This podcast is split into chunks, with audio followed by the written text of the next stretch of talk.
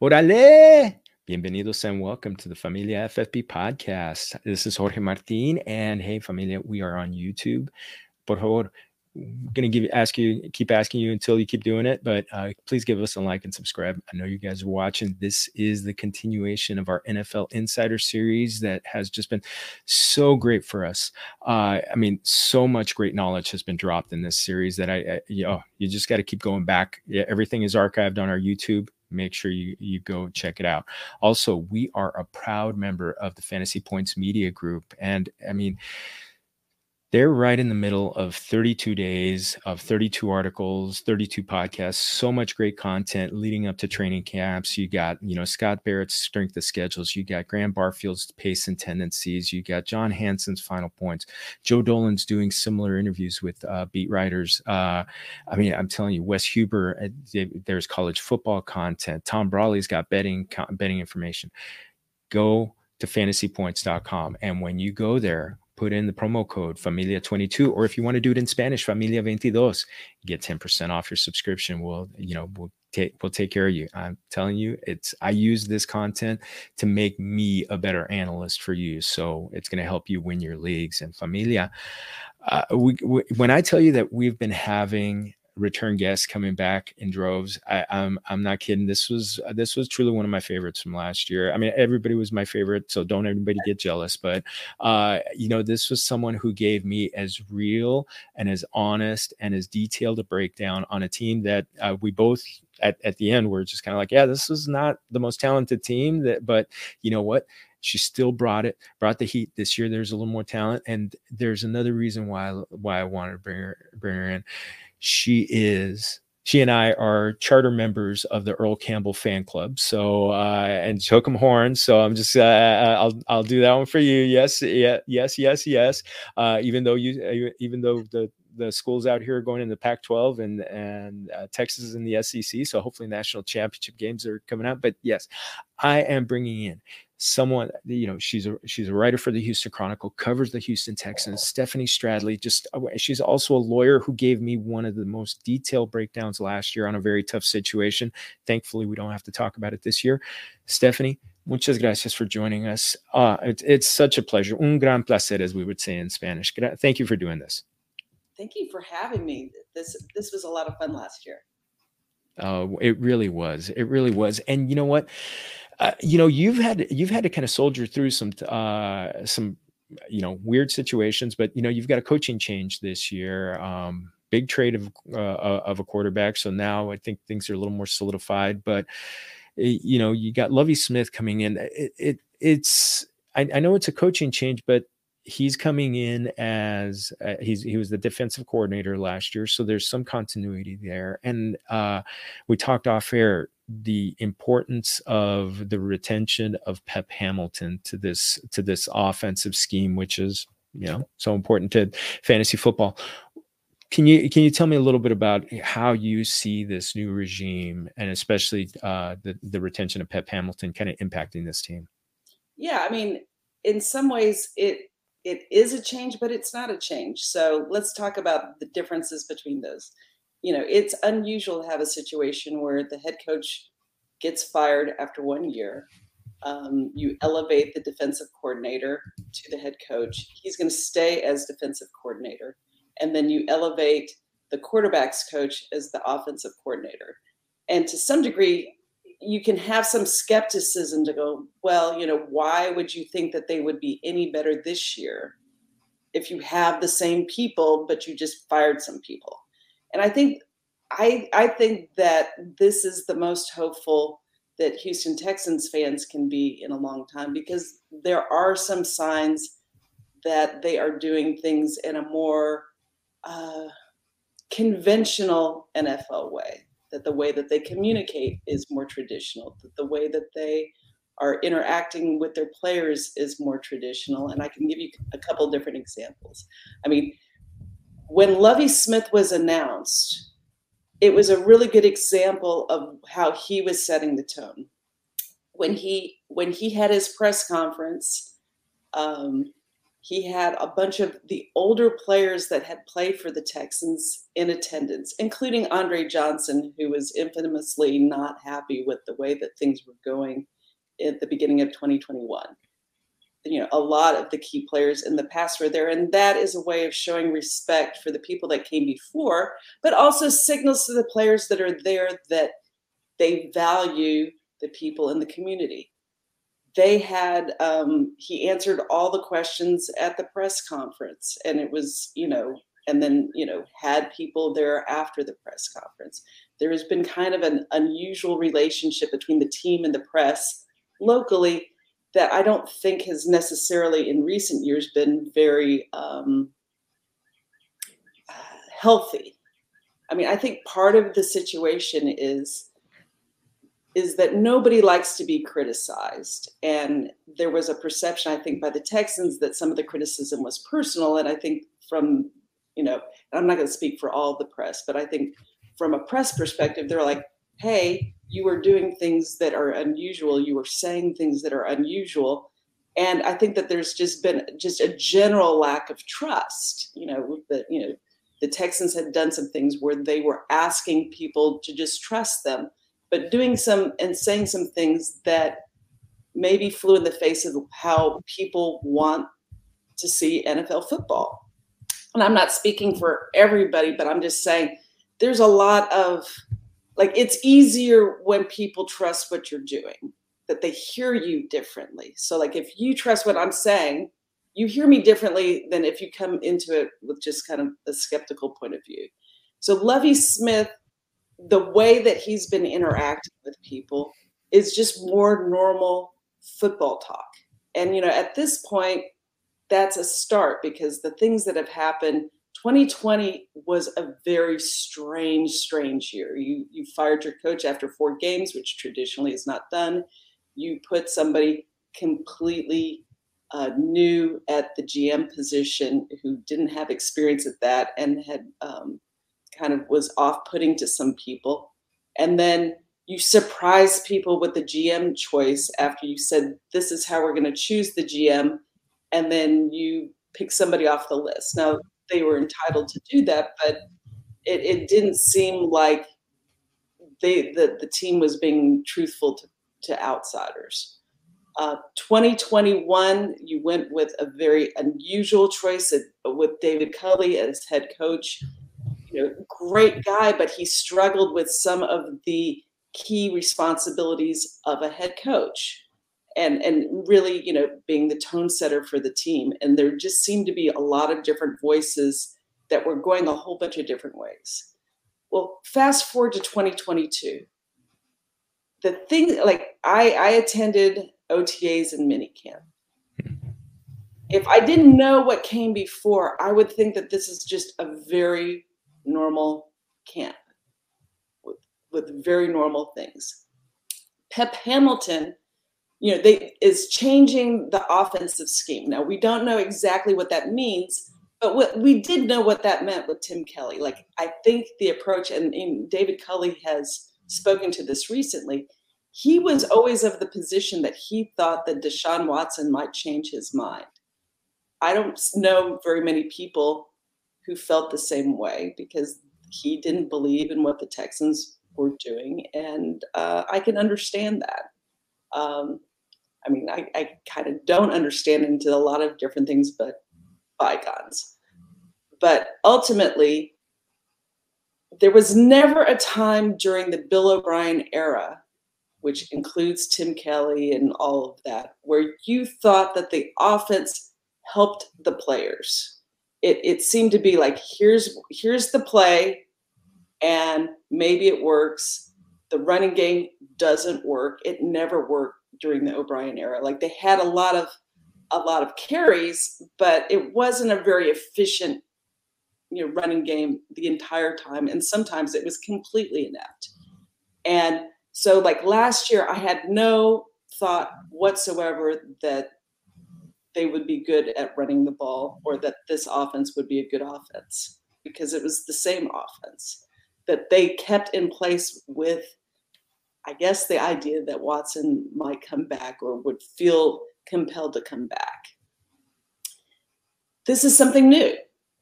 Now, uncertainty isn't good or bad, it's just uncertain. So at this point, we don't know what the running game is going to be other than two things. Thing one, Lovie Smith says, you know, they're going to um, commit to the run. And for some people's ears, that means, oh, geez, we're, you know, we're going to run on first down, we're going to run on second down, and, you know, we're going to run even if we're not efficient. Uh, I asked Pep Hamilton during camp what is meant by that. And he's basically saying, hey, look, we are, if you look at the analytics, the more balanced teams are the better teams. And, the t- and not just running for running's sake, but more in terms of you have to be able to do it. You have to be able to do it. Now, have there been offenses that have been effective not being able to run the ball? Sure. Um, but the way he puts it is like we are going to do whatever it takes to get one more point than the other than the other guys. And you know, some of that's going to be limitations on what his offense is going to be able to do, like like just with the players that they have on board. And so, to me, at least, this is the most interested I've been in you know the Texans offense in a long time. Like you could have been excited about it with Deshaun Watson, but like that really wasn't within the scheme of the offense. Like the offense was he holds the ball, he holds the ball, the pocket collapses, and then he does some Watson stuff. I mean, it was very interesting at times, but that really wasn't an offense that made the players better. Like, even if you go back a, a, a while back, Arian Foster under O'Brien looked like a completely different player, except for like when he he played under Kubiak, he was great. The scheme was great for him, and you know he was able to succeed. When he was playing for O'Brien, it looked like he was trying to just kind of outwork the scheme. Like just he was, it wasn't helping him, and and anything that he got, you know, was from his own personal effort. And I want to see more of a situation where the scheme and the players fit together. And you know, maybe that happens this year. I don't know. I'm I'm curious to see. I'm curious to see how this goes. Because what was going on since 2014 was just not working as an offensive scheme. And a sneaky a sneaky thing is just looking at the position coaches that they have on the offensive side of the ball. You know, they have, you know, for a long time they had very few, very few um, position coaches. A lot of them didn't have a lot of experience in the particular thing that they were teaching on the NFL level. And if you look at you know the position coaches on both sides of the ball, you can go, okay, I get why they hired that person. No, now they have to all work together, and that's you know a whole different question. So that that that's that's interesting, and um, and I'm going to get to the running game first, but um, you know, it, one of the things that it seems like the team is fully entrenched with Davis Mills as the starter at quarterback. And there was there were some things to like. He had four games where he had 300 yards. You know, there's from uh, I'm talking about from a fantasy football perspective, at least going into the season, he's not considered one of the top 10 quarterbacks, but I, I was looking at it there that he could be a guy that helps on on on on certain weeks of the season and maybe uh, you know maybe somebody who could help in two quarterback leagues. What were some of the things that you saw last year that were that could be hopeful for for him? And and maybe what are some of the things that Pep Hamilton has said and and maybe you've seen uh, during OTAs and minicamp to show like growth that that going into the 2022 season. I don't want to get too New England, but it it blows me away still that Tom Brady has been in the league longer than the Houston Texans have been in existence. Oh, that's amazing. And and I've been around long enough that I remember what it was like when Tom Brady was coming up and and what people said about him at the time. And nobody wants to put that on Tom Brady, but everybody has an origin story and it's hard to know history as as you're living it. So, like, I'm not going to put Tom Brady on Davis Mills because that's not fair to anyone, um, including Tom Brady. But I will tell you the things that I appreciate about Tom, uh, about Davis Mills that may be hard to see on the outside. First of all, he had pretty much everything going against him last year. There wasn't a running game. He had one basic target on uh, for the wide receivers the scheme that he was playing with was not never a scheme that would have been considered a a quarterback friendly scheme. His offensive line, there are so many different issues with the offensive line that it's hard to even put it in one podcast. But I think part of it is the offensive line scheme or the offensive line um, did not fit did not work with the rest of the offensive scheme and then the players were put in positions where they might not be um, set to succeed and they were like we're going to pick our best five but for years and years it was just like okay we're going to get like a bunch of tall guys they're probably tackle bodies and then we're going to see we're going to put some of these guys as guards and we're going to expect for them to succeed I don't think that that's the plan anymore. But like you had all of these things at play where he wasn't getting much time with the ball. The running game was poor. He didn't really have a lot of skill positions to work with. And he was able to do something with that. I also think that something that could be helpful to them is that Lovie Smith really wants his defense to take the ball away. Well, then that sometimes can create short fields.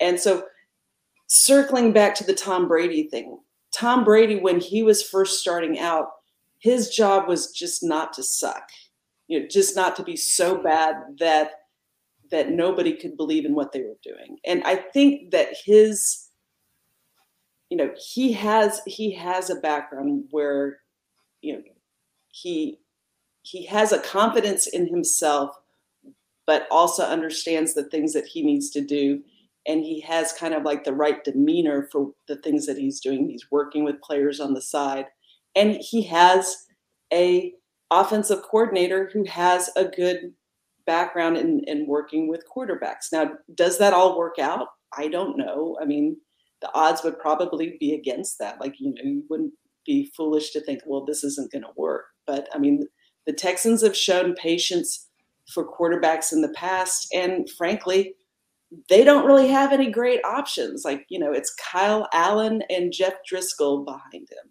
Well, maybe Kyle Allen or Jeff Driskel is the fourth string quarterback that ends up being Tom Brady, who takes over the, the Houston offense. But they are going all in on this approach and they're trying to, you know, make a situation to make it better for Davis Mills, to have a running game, to have – and and and it was encouraging to to hear just you know talking to all the you know the assistant coaches and and the offensive coordinator just to hear kind of just an acknowledgement of other people's reality in seeing things because last year didn't seem to acknowledge anybody's external realities of like you're not being able to run the ball or you know or this isn't looking good you know it was all like we're going to just be positive about this and you know it's i think that being positive is is a great mental attribute but it's also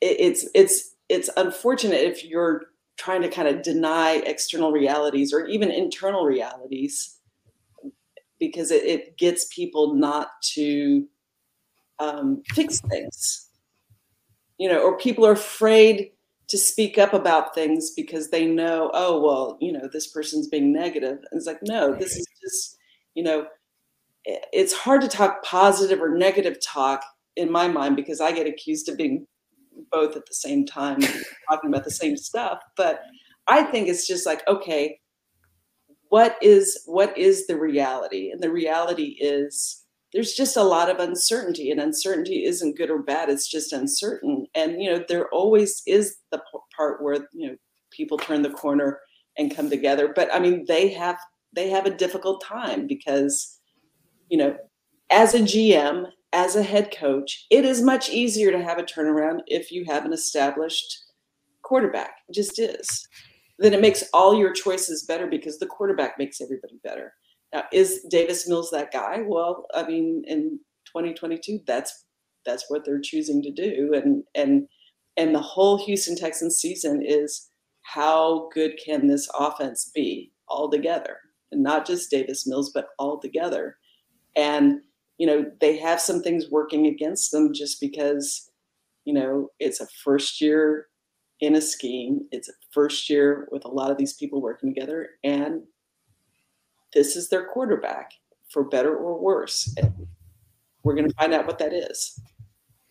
And, and you know, one of the things uh, with, I mean, we're gonna we are gonna find out because year two is usually it, it's almost like a sink or swim year. I mean, uh, Josh Allen kind of exploding in year three is very rare. It's usually if a quarterback's going to be great, it's going to be in year two. So and, and the the complicating thing for me uh-huh. looking at this is a lot of times you know like draft analysts will only look at the player and to me just holistically i can see of situations where players just never really had a chance because the players were held to higher standards than the coaching staff was. Like the coaching staff really did not give a lot of the players a chance in the Bill O'Brien era because they just didn't have they didn't have the competent coaching to take players to the next level. Then they also had the difficulties of like are you choosing the right players for things? So like all of these things mesh together, but like you could see that Mahomes was going to be a great quarterback because he was in a great situation. Is the Texans a great situation now? Maybe, maybe it is, because you know Nick Caserio has a track record of being able to to pick players both in the draft and you know try to like develop a whole roster because so many years at the Houston Texans, you could just look at the roster from top to bottom and go, well, maybe this will work if so and so doesn't get hurt and this player doesn't get hurt, but you don't have depth. I think the thing that he's working on right now is creating some sort of depth and trying to get a coaching staff together that can put together an NFL quality offense and defense. You mentioned the draft, and uh, one of the players that's been very intriguing in the offseason in the fantasy football community is Dameon Pierce. And I even asked you on, uh, via Twitter a month or two ago about uh, uh thoughts on him. The incumbents are Rex Burkhead and Mark, Marlon Mack, uh, both veterans. Marlon Mack is a couple years out from uh, an Achilles injury, which has usually been, you know, uh, kind of like a death knell for running backs. Rex Burkhead's on the other side of 30 when most running backs don't see. Dameon Pierce has uh, he did he does not have the draft capital for, a, as a fourth round pick, but uh, you know a lot of draft nicks have have you know said a lot of good things about him. I remember seeing him in in the Senior Bowl and thinking he was one of the best running backs, if not the best running back in the game. Um, a lot of times rookies either if they're going to be great, they explode right off the bat, or maybe they they kind of take over the the the job gradually if it's going to happen for Dameon Pierce, do you see it one way or the other, um, or do you see this as being kind of like a committee uh, uh, at the very least for the beginning of the season? You know, it's really hard to tell this early, and with what we know of people, because we don't really have a long track record of knowing how they do things. Like if if you ask me about Gary Kubiak, like I was able to tell you, oh yeah, Arian Foster is exactly what he wants, and in a you know a running back, and he's going to succeed, and here's why. With this group of people, it's hard to say because of all the factors that you've talked about. You know, last year they tended not to want to um, give a lot of playing time to rookies early. Mm-hmm. That was just, you know, their point of view. Um, I am not sure that they have kind of that almost negative attitude towards young players. Like if you can play, you can play. And the hardest part now is OTs and mini camp. You know, you're not doing hitting, so those are mostly throwing camps. You're going to see a lot more during training camp. The other part of that is training camp is super hot in Houston, Texas. You can see it's really sunny, and um, a lot of times just for the for the running backs is like who survives the training camp in one piece. You know, you get a lot of hamstring injuries and things of, of that nature. Um, I can tell you so far, obviously they like Rex Burkhead. Marlon Mack, you could see, oh, okay, he's doing some good things just in OTAs and mini camps. Like, you know, like, you know, you're watching, you're watching the players and you're like, oh, who is that? Okay, Marlon Mack. Oh, who is that? Marlon Mack. So there was a lot of that. Now, Dameon Pierce, he didn't have a lot of carries in his college career, but they were very effective carries, goal line carries. And you know, some players have a knack at you know the goal line. You know, is that something that ends up being his role? You know, like if you have a down where it's pretty obvious running down, you know, like your ability to pass protect is maybe, you know, less stress, let's say at the goal line. So I think the thing that I would say is, you know, you're not going to want to bet on the uncertainty of the Houston Texans in a lot of different respects early in the year. But it's something to monitor because it is clear they want to give carries. Like this is not going to be a team that is going to be throwing the ball every down. So, you know, just from a volume perspective, I think the Houston Texans are going to be wanting to do volume. Um, whether they can do that and stay in games, that's a key key question because you know they can't have situations where they get down by too much and have to kind of abandon that. But I do think that one of their approaches is going to be to try to keep their defense fresh and and and stay on the field and be effective at the running game. Ideally, that's what they would want to do, not to put too much pressure on their young quarterback. Now that's easier said than done, but I mean, I think that's what they want to do. Like the Texans defense last year did some pretty great things in short periods of time and and pretty much held up the team at, at times but they fell off in the second half of games just because they gassed. You know, if the offense can't stay on the field, then at some point the defense just falls apart, can't can't keep up. And so I think they want all three phases of, I mean, I, I know it's trite, but all three phases of the team to make their contributions. You know, they mm-hmm. can't have a situation where it's run ineffective, run ineffective, third down is long, and he, you know, Davis Mills has to throw the ball. Like, I don't think that that's what they want. But, you know, they have to get a lot of things together in a short period of time because this is a new offense. It's a lot of new players. And, you know, that puts that puts a lot of pressure on them to get things right quickly. And you know, it's and it may be an evolution for that team where they look one way early in the year and a little differently later in the year. Now, I would I would doubt that they would just have one workhorse guy because that's not the sense that I get of how they like to do things. But we'll see. Yeah, and you mentioned the New England way. Uh, the New England way is never to give it to just one guy. I mean, yeah. maybe one guy has a big week this week, and then the next week it could be just total someone totally different. So, but I mean, I think that this is Lovie and Pep's football team. Like mm-hmm. they are they are dictating what they want to do from football perspective. Now they can only deal with who they have on the roster um, and who's available for them, and um, we'll, we'll see how that goes. I'm I'm curious to see like if they can actually have a running game that makes sense, that looks like it makes sense. Like really, this is the year. Like, can they just do things in competent ways? that are consistent. And and Pep Hamilton was very kind of honest about it. He goes, Yeah, you know, him being in charge, he wants to atone for what happened last year, that they played well at times, but they weren't consistently good. And consistently good is what an NFL team is expected to do. Like the whole, all of the rules are set up for offensive football. And it is clear that some some coaching staffs come in and can play offensive football right away. And it's been a long time since since we've seen that because it's always been like, well, we don't have this, we don't have this, we don't have this. and someday we'll have this. It's like, no, no. You know, the leaders of the team are responsible for the team. If you're coaching the team, you need to figure out a way to make your offense a 2022 offense. And we'll see if they can do it. Well, one guy who, uh, one player who's succeeded, succeeded in 2021, 20, just uh, Brandin Cooks. Yes. One of the most consistent players in fantasy. It doesn't matter who's the quarterback. It doesn't matter. I mean, he's been traded multiple times.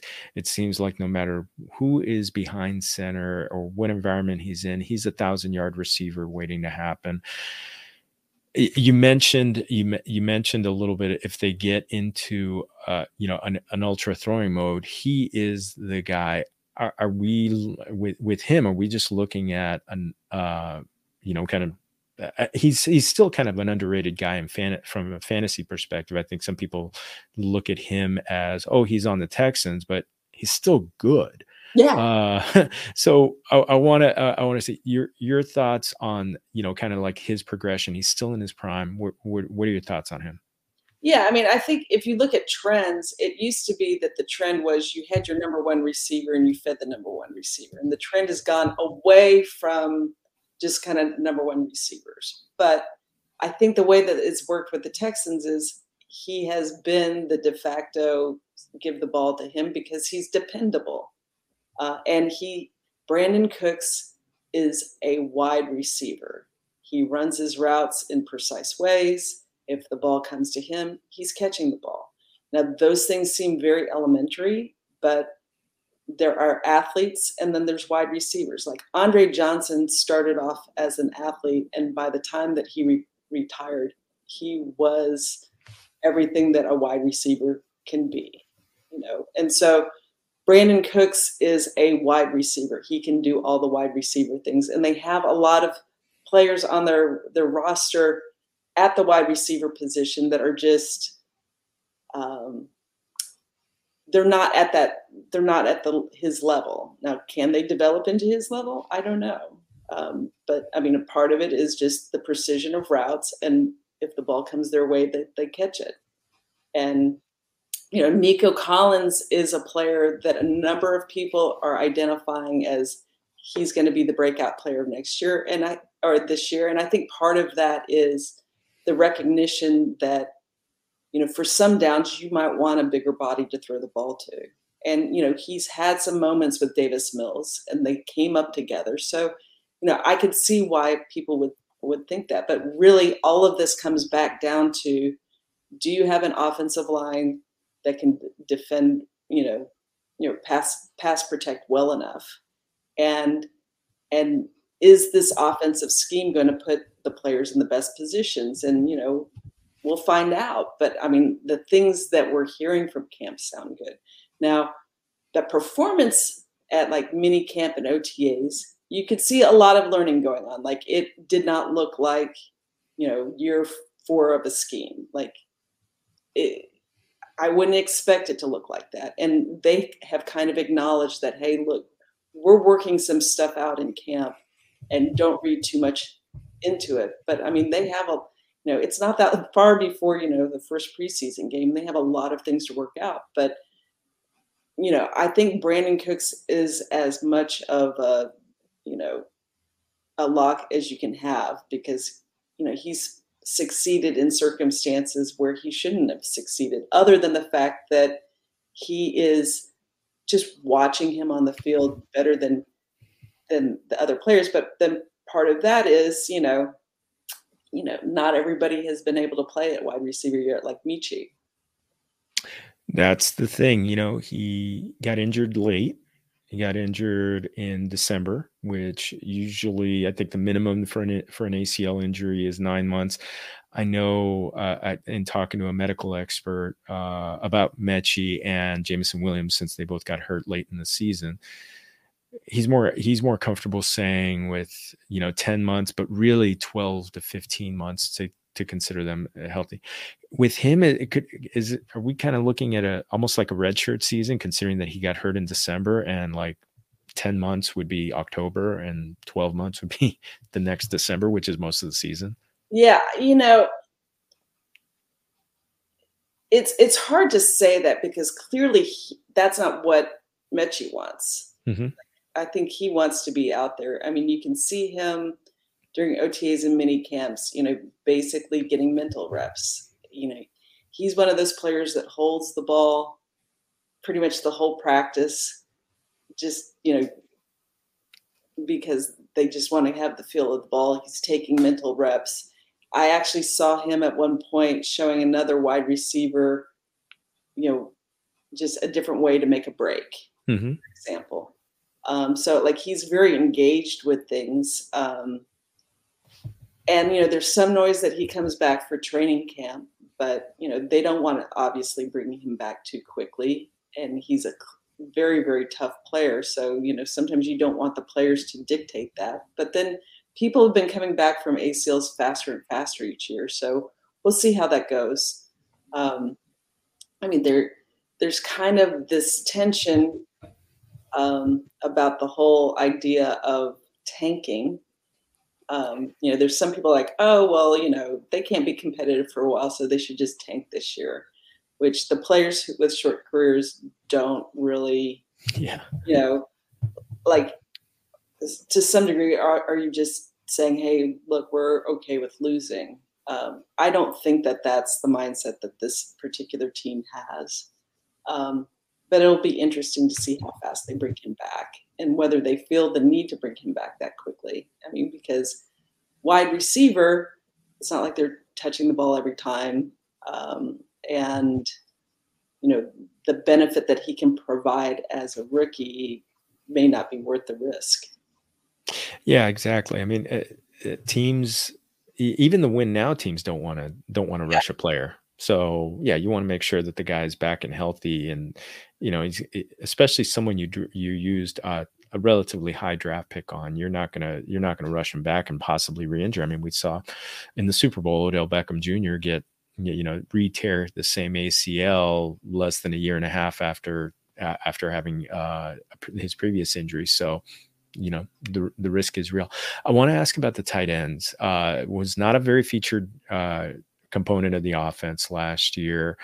It's uh, I, you know, I know we've got a young, uh, you know, a young player going into his second year. Is that who we could be looking at? Someone who getting getting more than two to three targets a game, or or or does the does the tight end be look like it's someone who's going to be uh, just uh, you know kind of eh, kind of kind of behind you know behind more behind the scenes player, more that you know kind of backstage guy this is put this on the list of uncertainties or just uncertain. They're not good, good or bad. Um, uh-huh. I spoke to the tight end coach a little bit um, when they had availability uh, this off season, and their their approach is, you know, the tight ends are going to do whatever the tight ends need to do, but they and and I actually specifically asked about fantasy football, and he's like, "I'm not a fantasy football guy, but you know, we we want them to be able to contribute. Um, typically, um, young quarterbacks like the tight end. You know, easy easy player to see. Um, you know, gets gets good matchups. Uh, I I haven't seen anybody at so far where I'm like, this is the this is the man, this is the guy that's gonna be, you know, getting all the pass catches. I think it's gonna be one of those things where it's going to be very dependent on you know like who who are they facing how much protection they can get from just their offensive line like if they have to hold guys in. Um, and and whether the tight end position is just these are the big or these are the small offensive linemen versus these are the big wide receivers Oh man. Well, speaking of offensive linemen, uh, this is still uh, a, a, rebuilding offensive line. There was some draft capital invested in it. It's it's a group that uh, Pro Football Focus rated number 22. You still got an anchor in Laremy Tunsil as, as the left tackle. As I mentioned, Kenyon Green was uh, was a, a fairly high draft pick. Is we both know so much of success, uh, you know, success or failure on a team is dependent on the offensive line. And I heard you talk about it. You talked about it with me last year, and um, it, it's is this is this offensive line trending in the right direction? I mean, I think that they have all sorts of talent. Now, I think part of it's going to be uh, two parts. Part one is can can the offensive line fit work with the rest of the offensive scheme because you know this is all this is all new. Like you can have all sorts of really good position coaches and coordinators but if it doesn't all work together then it doesn't work. I can say that under the o'brien slash tim kelly scheme offensive linemen for a while had said that they had to kind of do much, too much thinking at the line that the thought is for this year it's going to be more physical that there's going to be less thinking involved that there's going to be you know more kind of chemistry involved because you know they rearranged different people all you know like you know one moment this guy's playing this and one moment this guy's playing this and we're going to get the best five. I mean i think at this point they're trying to settle settle the positions down. And you know if you look at some of the best offensive lines they are working together throughout you know throughout the off season. You might have you know people that are learning the swing tackle position or guys that can play guard center, but they're not kind of in a musical chair situation where they're putting they're not getting the kind of mental reps that they can get at their specific positions. So if they have a scheme that works better for them and they can settle down in positions so that they're in a better position to succeed, just that alone would helpful. Now, how how that pans out, I don't know, but I do think that they have. I, I think that they could perform better than what their talent showed. I, I wonder some at the center position whether mm-hmm. that's going to be sufficient, um, because you know it's not it's not great to have the center of the line cave in, and you know the center guard play at times was a misery. I mean, that's not something that you're going to want for um, your quarterback play. But we'll see how that works. That is also on the uncertainty list, but uncertainty in a good way. Like we certainly knew last year that it was likely not going to look good because the scheme was the same and they were moving guys around. This year, they're doing things that seem more football normal. If, if, if there's a way of putting it, more conventional. I mean, conventional doesn't necessarily mean good, but from my perspective, even if I disagree with what something somebody's doing, I like to understand it. And if I don't understand mm-hmm. it, then I'm like, okay, you're doing something that hasn't been working, and you're continuing to do this thing that hasn't been working. Um, and and maybe that's kind of a sensitivity to it. Like you know, O'Brien did things a certain way, and you know he came from the New England side, and then you had Nick Caserio kind of saying some of the same language. Uh, and I sometimes wonder if they were trying to make, you know, the offensive line coaches were trying to make kind of these directives on high work, even though it just really put players in a bad situation. Yeah. Should players be able to play multiple positions? Sure. But, you know, at some point it becomes a jack of all trades and a master of none. And you need to make sure that this guy can play this position at a high level, at a starting level, whether it's on this team or any other team. And if, if it's somebody's like, well, you value him because he's he's versatile, but he can't play any of these positions, well, well, then that's a problem. So I want to jump to the, the, the other side of the ball from the standpoint of uh, this was a team that that really uh, defensively teams were able to attack both in the run and the pass last year. Uh, they invested some draft capital, definitely Derek Stingley in in uh, in the cornerbacks. Uh, you know, uh, sometimes cornerbacks can take take a little while to to kind of come in, eh, be, be, come in and become more established in the NFL. Uh, is this still a, a defense in that's kind of a work in progress? You know, I thought they were going to actually be worse than they were last year, just because of who their personnel were. Like right. you looked at the wide or the the defensive backs, and you're like, really, you're going into the year with this, and you know clearly they didn't have the consistency they wanted, um, and there were always times where you know they would uh, kind of pick on the weak links, and I think part of what you know this off season's been is kind of dealing with some of the weak links, trying to get some grown ass guys on the on the defensive line, um, just to kind of give the defensive backs a chance. If you were trying to come up with a cloning machine of what Lovie Smith wants as a defensive back, it looks like Nick Caserio is building it because if you look at them as a group, like just look at the roster, it's like big guy, super fast. And I, I was actually pretty impressed with, you know, some of the coaching that they had done at that position last year with the talent that they had.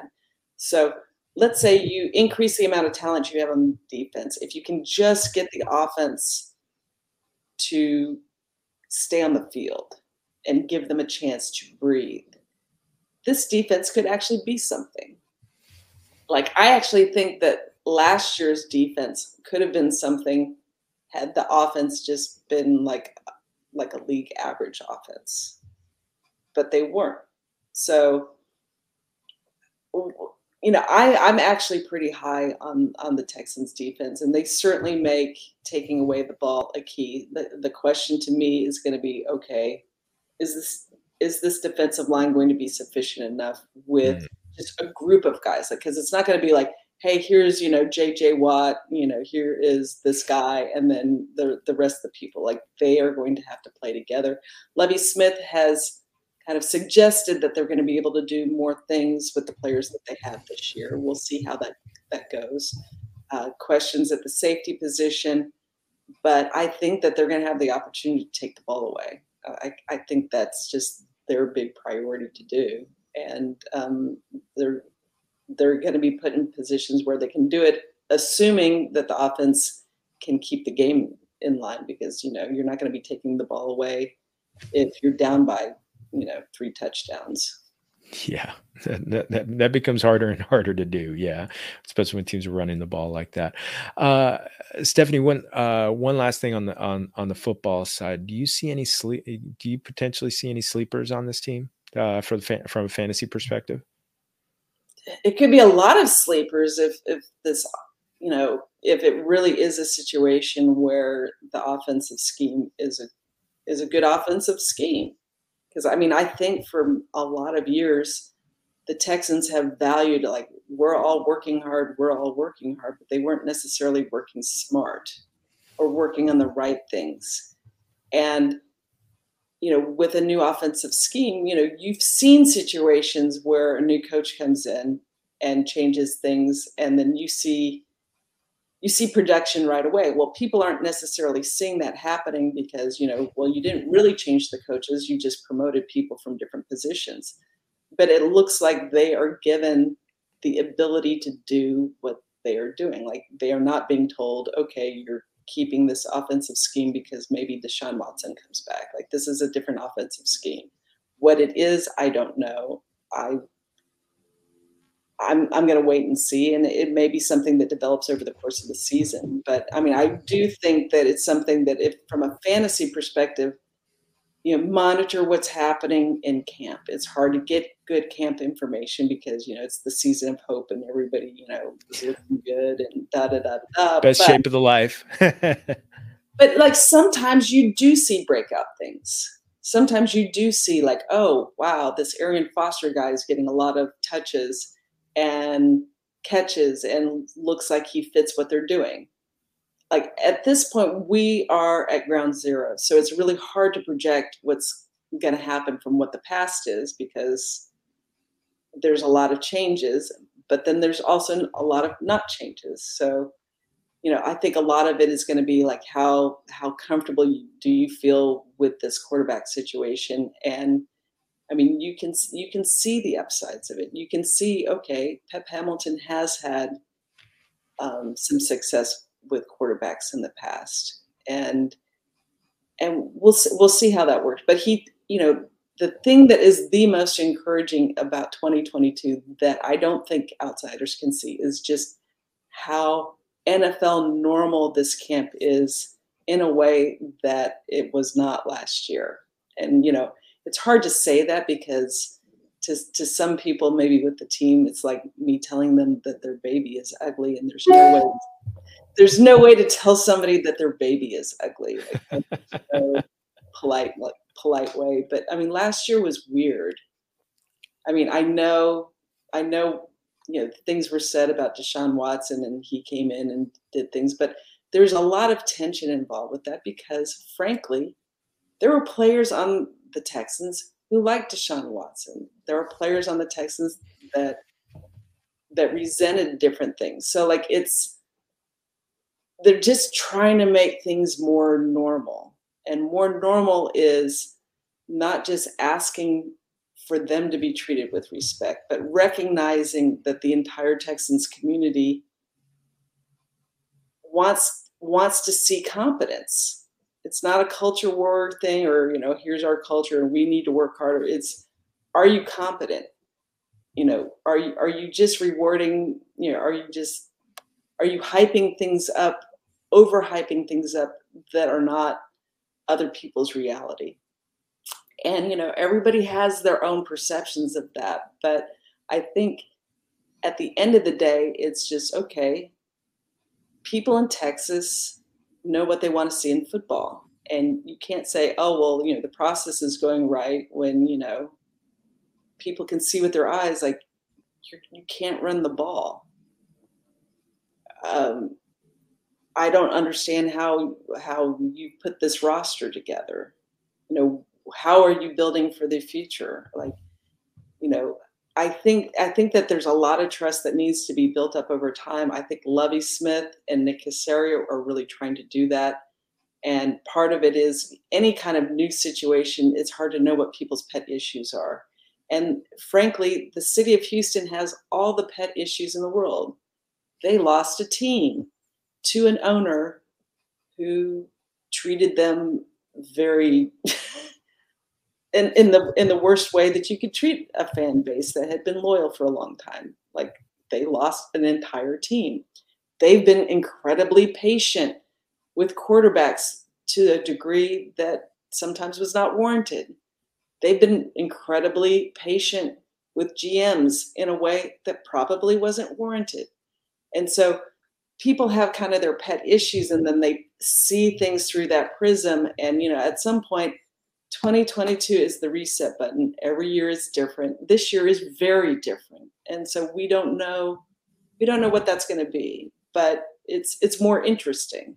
It's more real. It, it it, feels more real and and you know I, I think that they I think the team I think the team wants everybody to be on the same page and it's just you know there's just a lot of baggage that really definitely has to get behind them and you know some of it has and some of it hasn't but you know it's a process i guess outstanding outstanding so uh as we did last year uh, I want to finish with a fun, fun food question. You gave me one of the best answers for uh, favorite Mexican foods because uh, you gave so many different options.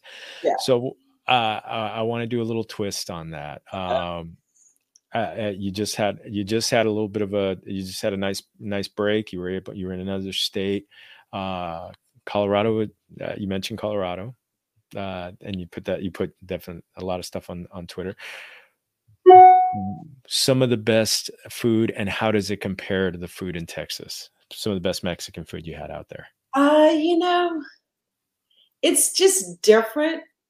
You know, like I would have a hard time leaving Texas because you know, within a mile of my house, there's a million places that are better than some of the best places, other things. But I think some of the, the Mexican food you have in Colorado and New Mexico is just different. You know, a lot of the green chili stuff.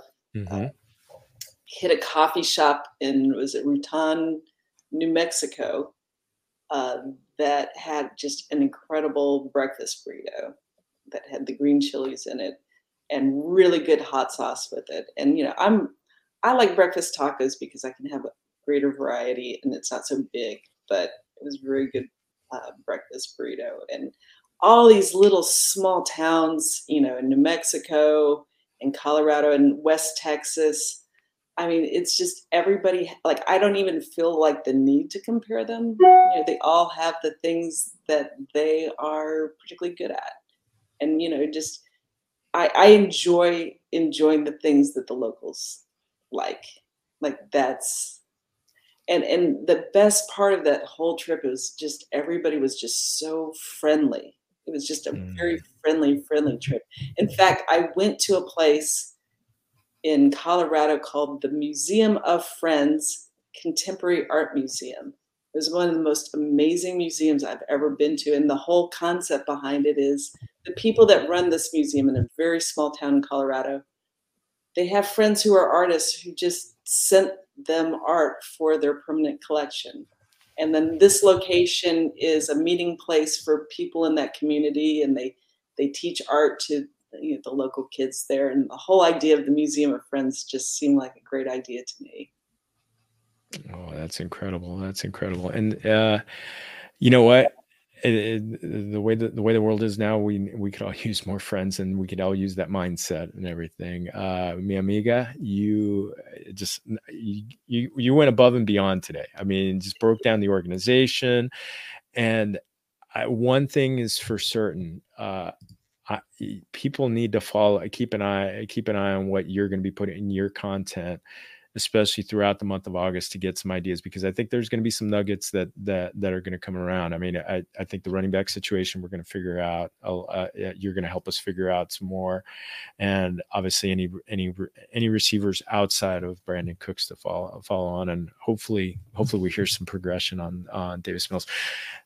Uh, can you uh, to close up shop uh, anything you're working on uh, leading up to leading up to training camp that we can yes. look out for yes this i am doing a training camp preview that is going to just have everything for everybody like whether you're die hard or just kind of going hey are they good yet? You know just getting an idea of things just sets everything out. And i have to say last year to me was more of like a listening and and hearing things year and i really didn't i didn't write any football content. In fact well actually i wrote a lot of football i probably wrote about 20000 words that i didn't publish oh, wow. because i didn't think that they could be heard the way that i intended to be heard you know that people were people were feeling a lot of different things. And some of the some of the the some of the things that were troublesome, I just felt like even saying them out loud was like kicking puppies, and I, I didn't really feel good about that, you know. Um, but I think that this year is more normal, and I, I've heard the things like there were good things that happened last year. It's just some of the some of the things that were unusual kind of overshadowed them, and it, it made it it made it difficult for the people who want to like the team. And they're doing some things this year, football wise and non football wise, to make it easier on the people that want to like the team. Because there's a lot of people. There's a lot of, you know, Texas is a football town. To alienate people that want to like what you're doing is hard. I mean, it, it's easy to do, but it's hard to repair. And I think they're trying to repair that. And the number one way to prepare that is being competent at football. The end. And it's not just the players need to do that. I think it needs to be everybody. Everybody needs to do that. They have to have as high expectations for themselves as they have for the players on competence. Yeah, incredible, incredible. Thank you, thank you. Muchas, muchas gracias. Ah, I, I I kept you longer than than than I promised, but I mean, it, it, you, everybody. I know you guys got. I know everybody who's who's watching, listening. You're getting a lot out of this. Uh, definitely keep an eye on on what Stephanie's going to be putting out because she's going to keep us. She's going to help us get some nuggets that uh, hopefully will help us out. Uh, familia, eso es todo for our show. Uh, again, I want to thank YouTube for putting us out there, uh, putting our faces out there. Also to Anchor for putting our our podcast on Apple, Google, and Spotify. And one more time, uh, going to give a shout out to fantasy going to fantasypoints.com when you get your subscription get 10% off when you use the promo code familia22 or familia22 uh, and uh, you can find me at jorge martin 17 and also on facebook and instagram at familia ffp to our invitada stephanie otra vez, it was un gran placer. Thank you so much. Just an incredible pleasure. And to everybody out there, remember, todos somos familia. Salud.